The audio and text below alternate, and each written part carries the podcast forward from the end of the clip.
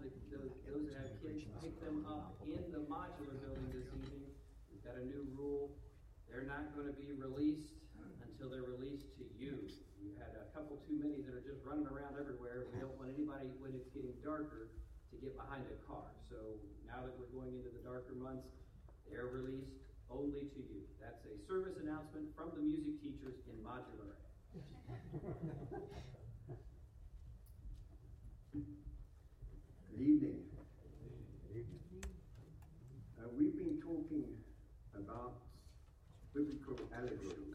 Last night we talked about four trees. Tonight we're looking at two brides. And uh, the story, the incredible story about our missionary and uh, the work he's doing uh, is a fitting introduction to. To me, that's just a beautiful story. I know the man, and just the, the miracle working power of God, the faithfulness of God, uh, the the wonder of salvation is what we're going to be looking at tonight. Two brides. Of all the rich allegories in Scripture, none bears the heart of God more than the word pictures he draws of his passionate love for us and intimate relationship with us. It's a story both heartbreaking and heartwarming because it unveils the depths of our corruption and unloveliness and underlines his persistent wooing of us and loving us. It's not an easy story to tell or to hear. Scripture is unsparing, as we're going to see, in its honest depiction of us.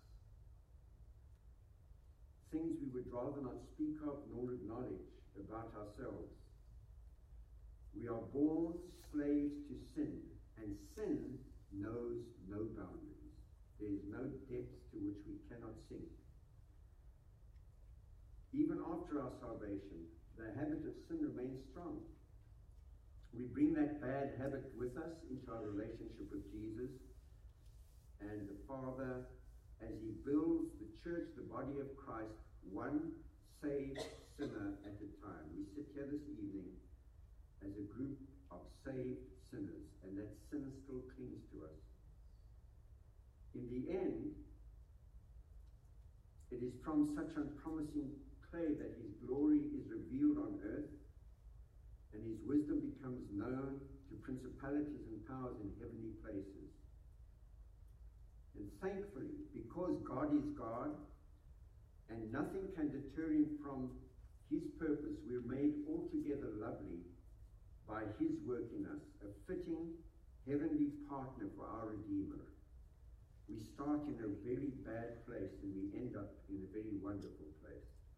Our biography begins in Genesis, where our downfall is recorded, and we are revealed as rebellious and disobedient sinners. But the story ends gloriously in Revelation as we appear as a glittering bride to our holy and majestic King of Kings. There are three parts to the story our personal biography, our biography as a sinful earthly bride, that's where we are now, and finally our future as the perfect bride of Christ, where we will be one day. So we're going to begin by looking at our personal biography, and let's begin by a word of prayer. Father, please bless us tonight. This word is so rich, so beautiful, and your love is so pure. Uh, give us a glimpse of that tonight as we talk about what you've done for us, what you planned for us, despite ourselves. Bless us, we pray, in Jesus' name. Amen. Our personal biography is, in a sense, also Israel's biography. I'll explain that in a moment. Our personal biography is a story of ruin, redemption, relapse, or backsliding and restoration. It begins with a single act of unthinking disobedience by the first human couple recorded in the third chapter of Genesis. And it brought immediate ruin to what God had just pronounced very good story from there traces the downfall of each new generation of persistent sinners. Most books of the Bible, both Old and New Testaments, telling varying degrees of detail about sinners born as cast offs from the family of God and the effects of their sinfulness. None does it better than the prophet Ezekiel, especially in a single astounding chapter 16 that depicts our ruin, our redemption, our relapse, and ultimate glorious restoration. So that, that's where we're going to begin. Uh, and it, the story there begins with a horrifying depiction of a newborn child, abandoned, unlovely, and helpless. Ezekiel chapter 16, verses 1 to 5. Again, the word of the Lord came unto me, saying, By the way, I apologize, there are no notes tonight. It's been a very busy week for me, and I simply forgot. So please forgive me. Uh, I'm not don't have too many scriptures to share with you. Um, so, verse 2 Son of man, cause Jerusalem to know her abominations. Jerusalem here is a type of Israel. Uh, the reference is Israel. And thus say, and say, thus saith the Lord God uh, unto Jerusalem, Thy birth and thy nativity was of the land of Canaan. Thy father was an Amorite, and thy mother an Hittite. That's a very insulting reference. You come from a trashy background, basically. And as for thy nativity, in the day thou wast born, thy navel was not cut, your umbilical cord wasn't cut, neither wast thou washed in water to supple thee. Thou wast not salted at all, nor swaddled at all. Nothing was done to clean you up or to uh, protect you at all from any kind of infection. None eyed pitied thee to do any of these unto thee, to have compassion upon thee. But thou wast cast out into the open field to the loathing of thy person in the day that thou wast born. In modern language, it means you were detested, hated on the day you were born and thrown away like a dirty piece of trash. Can you imagine that, the horror of that experience? And then we see that God, who finds us in that state, He's talking about us in our sinful state. Helpless slaves to Satan and to our sin. And then God rescues us, cleans us, loves us, and beautifies us. The story goes on. And when I passed by thee and saw thee polluted in thy own blood, I said unto thee, when thou wast in my blood, Live. Yea, I said unto thee, when thou wast in my blood, live. The repetition there is to drive the point home. You were a cast off, a bloody little, filthy little newborn baby. Nobody wanted you. And I found you and I breathed life into you. I caused thee to multiply as the bud of the field, and thou hast increased and waxen great. And thou art come to excellent ornaments. That means you've reached the age when you can wear jewelry. Thy breasts are fashioned, thy hair is grown, whereas thou wast naked and bare. Now when I passed by thee and looked upon thee, behold, thy time was the time of love. You've grown old enough to get married. And I spread my skirt or my cloak over thee, and covered thy nakedness. Yea, I swear unto thee, and entered into a covenant with thee, saith the Lord God, and thou becamest mine.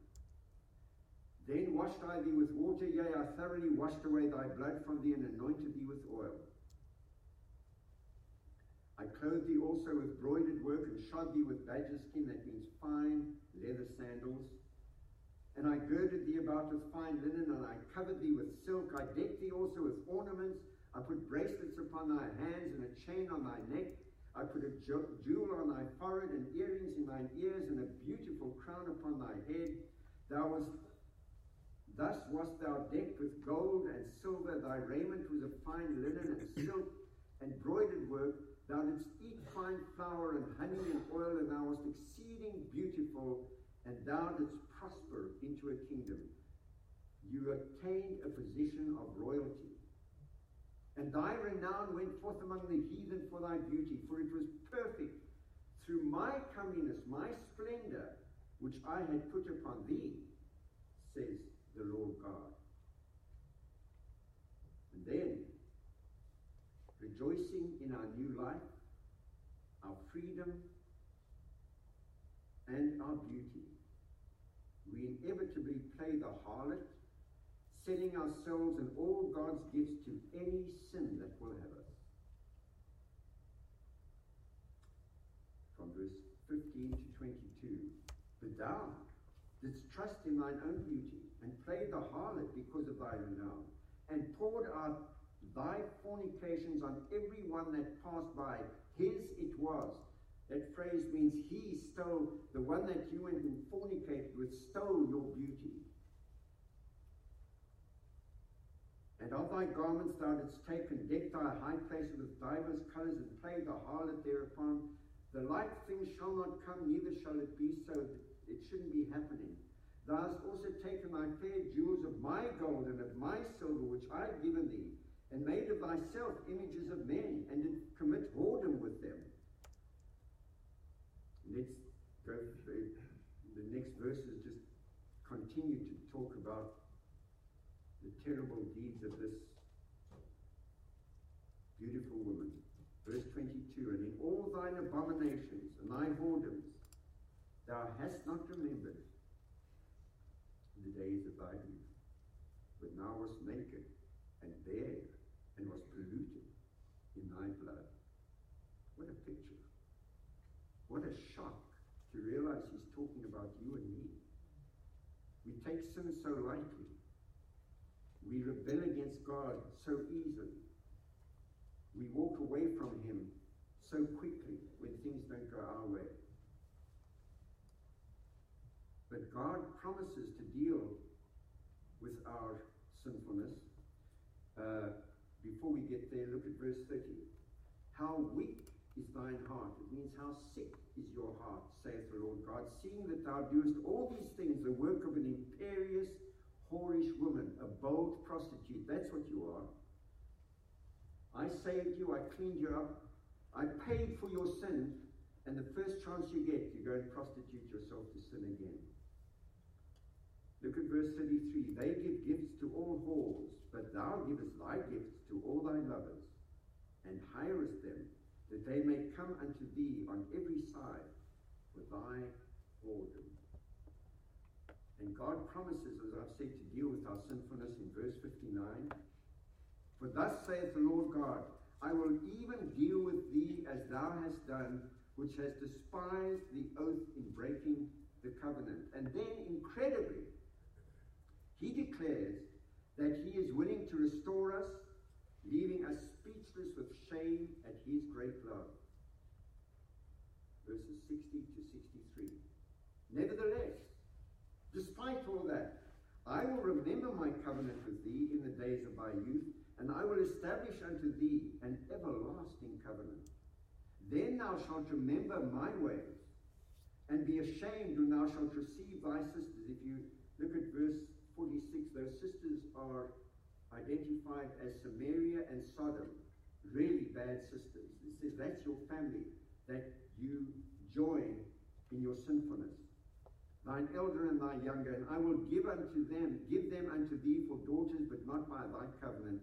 And I will establish my covenant with thee, and thou shalt know that I am the Lord, that thou mayest remember and be confounded, and never open thy mouth any more because of thy shame, when I am pacified towards thee for all that thou hast done, saith the Lord God.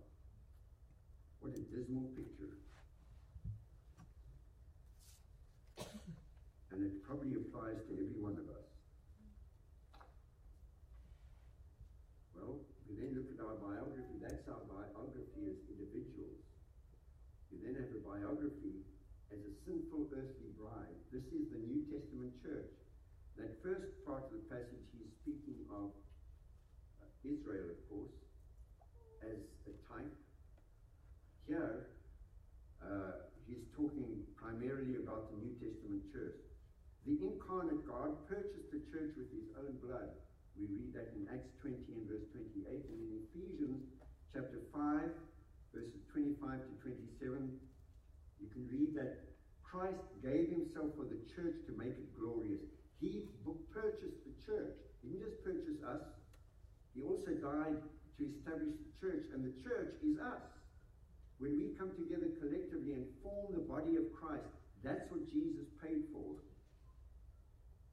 But as we have already noted, the church is made up of sinful individuals. You and I individually make up the church.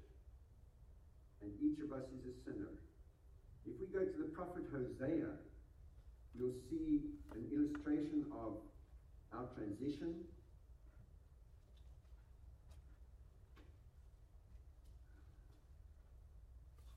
Hosea chapter 1, our transition from individuals to a collective body that remains sinful in its individual parts. We're very familiar with Hosea, if you know your Bible at all. The extraordinary story of a prophet in Israel, and God tells him to go and marry a prostitute. This is a picture, it's a type, it's an allegory about, once again, his people as individuals and as a collective body. And he wants his prophet, this godly man, to marry a prostitute and suffer the consequences as a living illustration to his people. And so we see there this amazing story unfold. Uh, starting in chapter 1, verses 2 to 3, the beginning of the word of the Lord by Hosea. And the Lord said to Hosea, Go, take unto thee a wife of whoredoms and children of whoredoms, for the land hath committed great whoredom, departing from the Lord. So he went and took Gomer, the daughter of Diblaim, which conceived and bare him a son. When our sinful lusts cause us to desert him, God buys us back just as Gomer deserted her husband here, God buys us back and demands that we remain faithful to Him because He paid so much for us. You see that in uh, chapter 3, verses 1 to 3. Then said the Lord unto me, Go yet. Uh, she, uh, Gomer leaves him, runs off, and goes back to her whorish ways. The Lord says unto him, Go yet, love a woman beloved of a friend, yet an adulteress, according to the love of the Lord toward the children of Israel, who look to other gods and love flagons of wine. That's they, bunch of drunkards, basically. So I bought her to me for 15 pieces. This is the woman he's married to. He now goes and pays her her price so that she won't wander around anymore. I bought her to me for 15 pieces of silver, for a homer of barley and a half homer of barley. That was a high price for this woman. And I said to her, Thou shalt abide for me many days. Thou shalt not play the harlot. Thou shalt not be for another man. So I will also be for thee. See, here we see God speaking specifically to Israel, but there's also a parallel in his dealings with us. He had a covenant relationship with Israel, and Israel abandoned him. Israel turned their back on him. Israel perpetually went after their own sin, their own ways. And uh, God is talking here, hinting at the fact that the day will come when I'm going to buy you back. And here we are. He bought us with the precious blood of Christ while we were lost in sin. And at last, we find deliverance in his persistent love. If you go to chapter 13, verse 9, look at this incredible statement here. Verse 9 of chapter 13 of Isaiah. O Israel, thou hast destroyed thyself, but in me is thy help. And then in chapter 14 and verse 4, I will heal their backsliding. I will love freely. What a statement. We just read this horrible description of what sin does to us and, and defiles us, mocks God for what He's done for us. And yet He still says, I will love them freely. For my anger is turned away from me. I will be as a dew unto Israel. He shall grow as the lily and cast forth his roots as Lebanon. His branches shall spread, his beauty shall be as the olive tree, and his smell as Lebanon. Then verse 8 Ephraim shall say, What, what have I to do any more with idols? I have heard him and observed him. I'm like a green fir tree. From me is thy fruit found. He will make us fruitful. So that's an awful picture, one picture, an allegorical picture of the New Testament church. Bought by God with the blood of his Son, paid for, gathers together as a group of sinful individuals to form the body of Christ and just persists in its sinfulness. Us. He's talking about us. That we, we so lightly take the sin that attracts us so easily. And yet he loves us still. And reaches out to us. And loves us. And forgives us. And calls to us. And finally, the story has an unbelievably happy ending and we see that in our future as the perfect bride of Christ. A graceful bridegroom and a glorious destiny await us in heaven. We go to Psalm 45, uh, especially verses 10 to 17. We see there uh, an allegory about the bride of Christ, the church, the daughter of the great king, and it presents the first complete picture of what God has in mind for those whom he redeems, particularly uh, from verse 10 to 17. Psalm 45. Um, it, I like the opening to the psalm, verse 1. My heart is inditing a good matter. It's wonderful, poetic Old Testament, uh, um, Old English. Simply means my heart is stirred by a beautiful song. I will speak of the things which I have made touching the king. My tongue is the pen of a ready writer. Um, and it goes on to describe uh, the God who redeems us and how he anoints us with cleansing oil, dresses us up. Then we come to verse 10. Hearken, O daughter, and consider and incline thine ear. Forget also thine own people in thy father's house so shall the king greatly desire thy beauty, for he is thy Lord, and worship thou him. And the daughter of Tyre shall be there with a gift, even the rich among the people shall entreat thy favor. That means wealthy people who aren't part of God's family will come and lavish gifts on this beautiful bride. The king's daughter is all glorious within her clothing is of wrought gold she shall be brought unto the king in raiment of needlework. The virgins, her companions that follow her, shall be brought unto thee.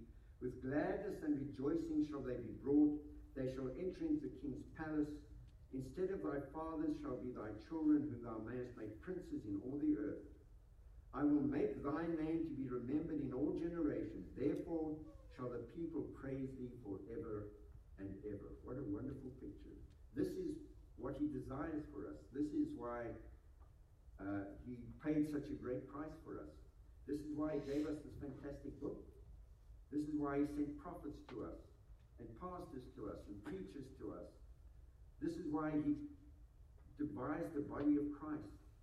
Because he's looking for a bride.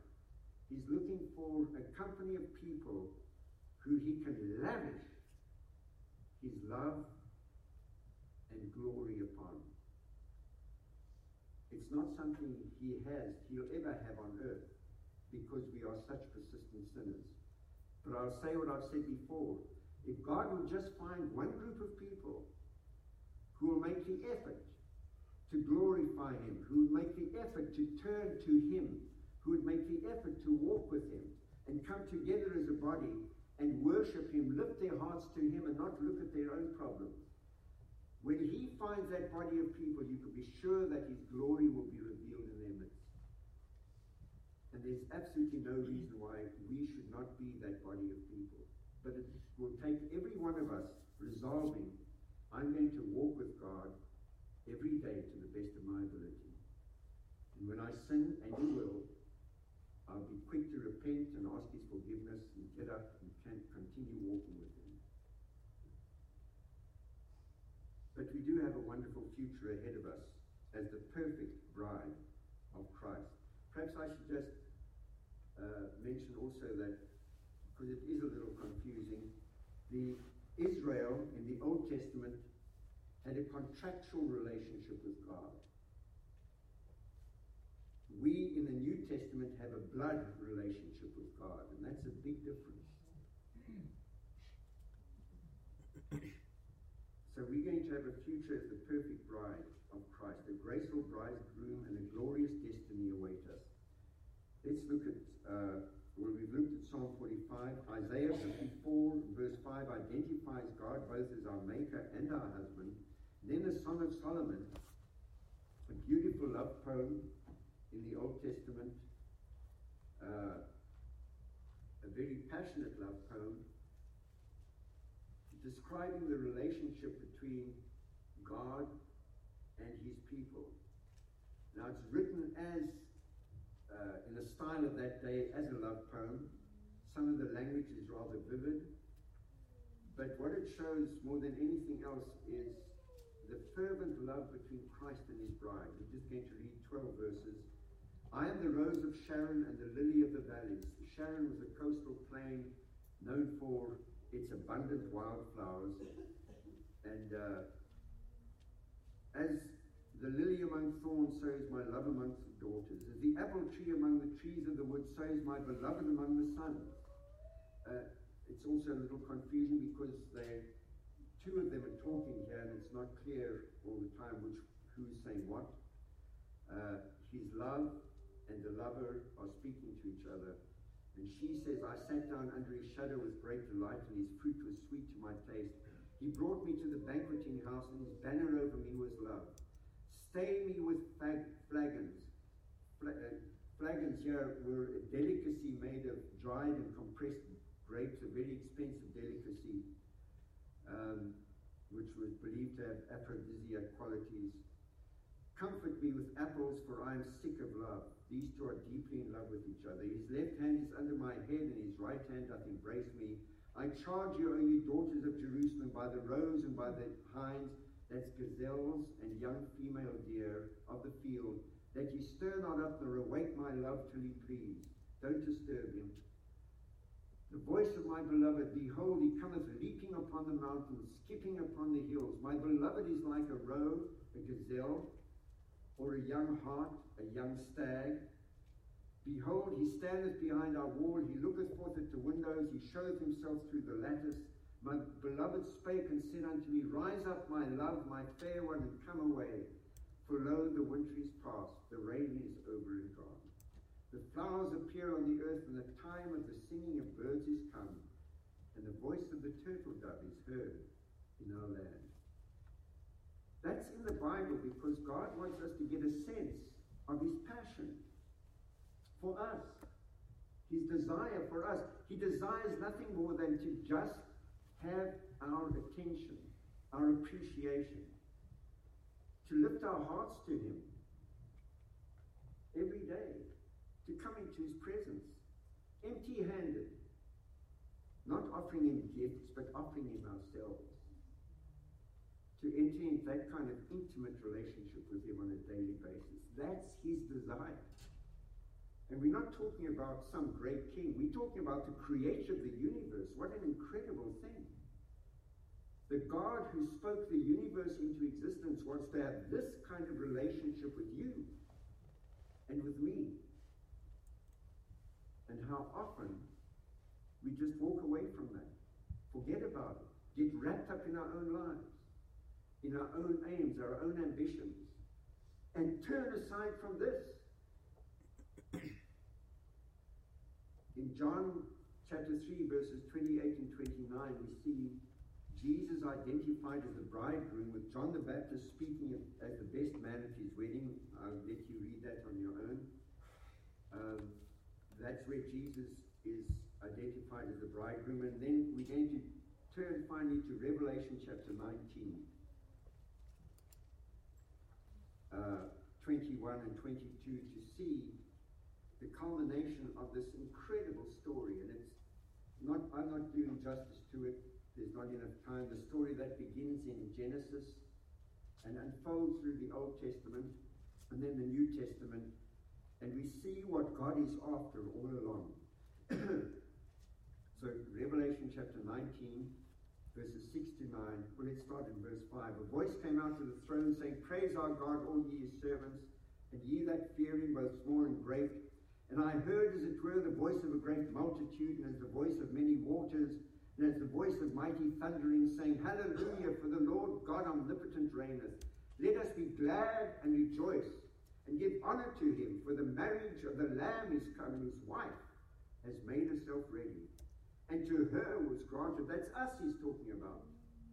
To her was granted that she should be arrayed in fine linen, clean and white. For the fine linen is the righteousness of saints. The righteousness of saints. He's talking about our righteousness. And we have none. It's the righteousness he placed upon us. He gave us. He made us righteous by his great sacrifice. And then in verse 21, verses 1 to 5. And I saw a new heaven and a new earth. For the first heaven and the first earth were passed away, and there was no more sea. And I, John, saw the holy city, New Jerusalem, coming down from God out of heaven, prepared as a bride adorned for her husband. And I heard a great voice out of heaven saying, Behold, the tabernacle of God is with men, and he will dwell with them, and they shall be his people, and God himself shall be with them and be their God. And God shall wipe away all tears from their eyes.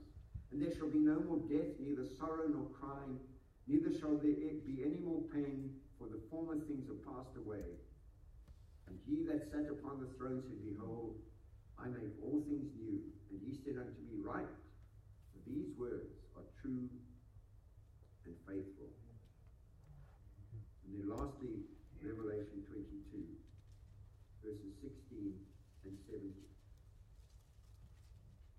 I, Jesus, have sent my angel to testify unto you these things in the churches. I am the root and the offspring of David and the bright and morning star. I want my churches to get this message.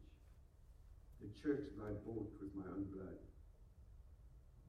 And the invitation continues eternally. And the Spirit and the bride say, Come. And let him that heareth say, Come.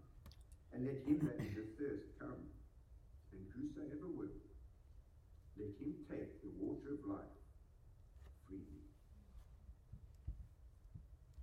Only God could tell such a story. Only God could write it as not as fantasy, but as fact. It sounds fantastical, but it's fact.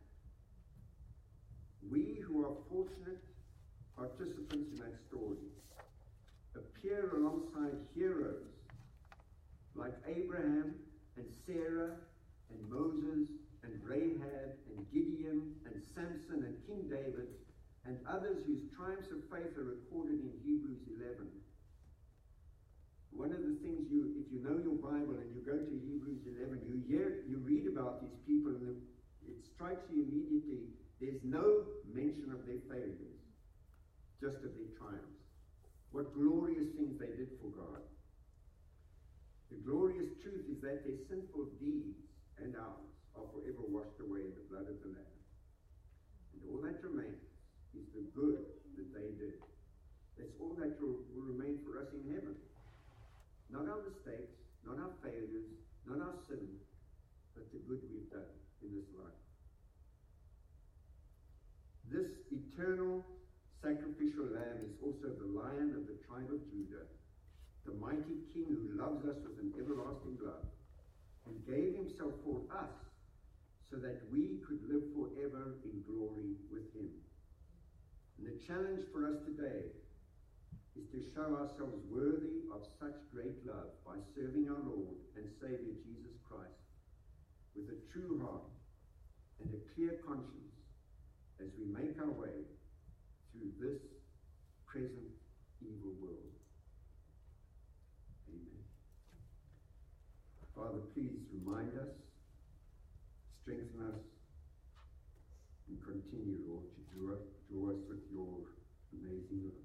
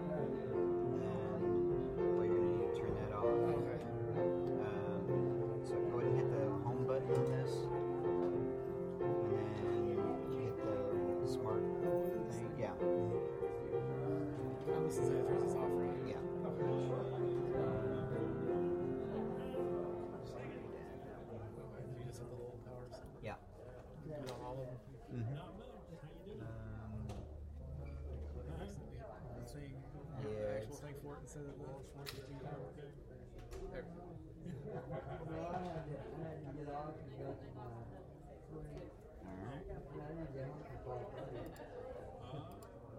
I didn't get one And how does this turn? I this. uh, so there's a little um, switch right there. Go ahead and push it forward. There you go. Does this need to be turned off? Uh, no, I just I just leave it on. But I get off. Hey, Mr. Scott. Hey, what's going on there, Mr. right, Gary? Doing all right? Yeah, man.